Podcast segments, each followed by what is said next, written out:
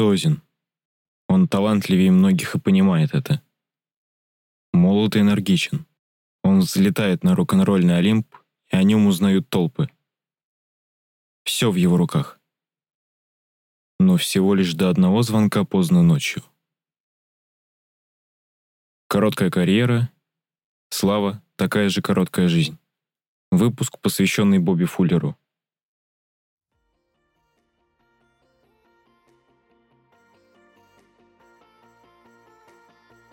Фуллер родился в Бейтауне, штат Техас. Бобби не единственный ребенок в семье.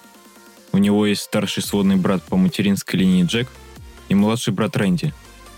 Маленьким ребенком Бобби переехал в Солт-Лейк-Сити, штат Юта, где он оставался до 1956 года, когда он и его семья переехала в Эль-Пас, штат Техас. Его отец в то время устроился на работу в одной из местных фирм. Это был тот же год, когда Элвис Пресли стал популярным – и Бобби Фуллер был очарован новой звездой рок-н-ролла. Вскоре Фуллер перенял стиль техасца Бадди Холли, выступая командой из четырех человек, и часто используя оригинальный материал. В начале 60-х он играл в клубах и барах в Эль-Пасо и записывался на независимых лейблах в Техасе с постоянно меняющимся составом. Единственными постоянными участниками группы были сам Бобби и его младший брат Рэнди, который играл на басу – Большинство этих независимых релизов были записаны на собственной домашней студии Фуллеров, где Бобби выступал в качестве продюсера.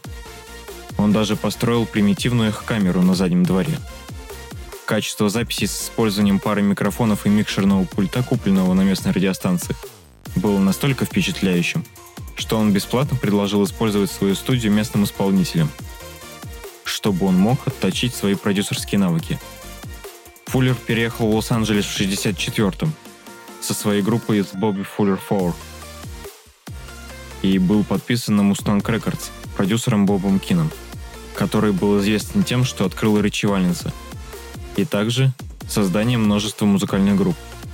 К этому времени четверка Фуллера состояла из самого Бобби, его брата Рэнди, вокал, гитары и бас соответственно, Джима Риза на гитаре – Девена Кверика на барабанах. Этот состав записал I Fall the Low. На самом деле существует две версии этой песни. Оригинальный хит, выпущенный как сингл на 45 оборотов в минуту, и перезапись, выпущенная уже для альбома. Аранжировки идентичны, но вокал Фуллера немного отличается в этих двух версиях. В то время, когда британское вторжение и фолк-рок были доминирующими жанрами в роке, Фуллер придерживался классического рок-н-ролла в стиле Бадди Холли. Его записи, как каверы, так и оригиналы, также отражают влияние Эдди Кокрена, Битлз, Элвиса Пресли, Литл Ричарда и Эверли Бразерс. Менее известна способность Фуллера имитировать реверберацию гитары. Его первым хитом топ-40 была песня Let Her Dance. Его второй хит I Fall the Low достиг девятой строчки в Billboard Hot 100. Это произошло в 1966 году, в марте 1966 года. Песня была первоначально написана и записана Сонни Кертисом, который стал участником бывшей группы Бадди Холли, The Crickets, после смерти самого Холли. Третий сингл группы Топ 40 был кавером на песню того же Холли «Loves Me a Full of You»,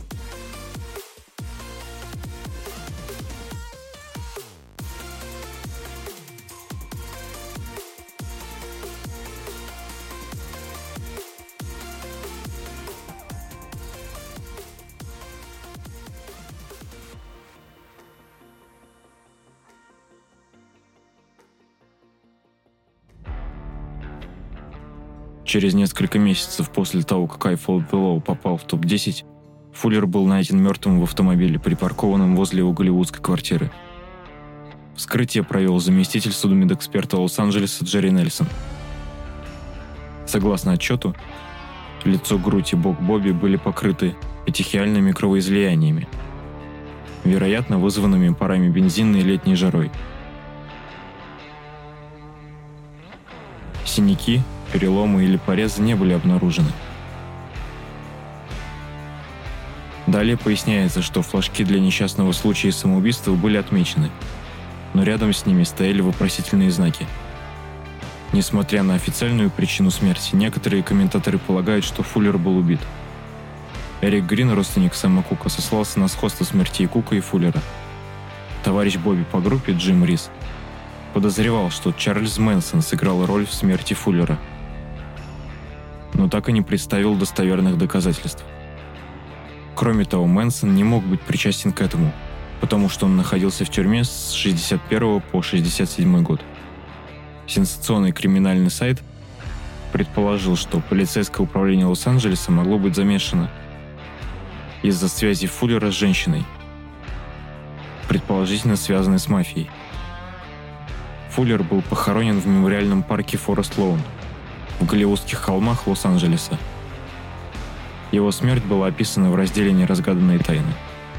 Смерть Бобби также была исследована в эпизоде от 11 мая 2015 года программы «Все учтены». Программа ссылается на книгу «Я боролся с законом. Жизнь и странная смерть Бобби Фуллера». Через некоторое время после того, как рассматриваемый сегмент неразгаданных тайн был впервые показан в эфир, Причина смерти Фуллера была официально изменена с самоубийства на несчастный случай.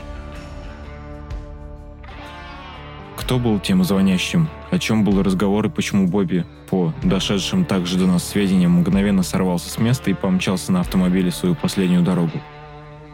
А также, что именно с ним произошло в ту ночь? Возможно, мы и узнаем когда-нибудь ответы на каждый из этих вопросов. Пока что у нас остается его музыка. Прекрасная музыка –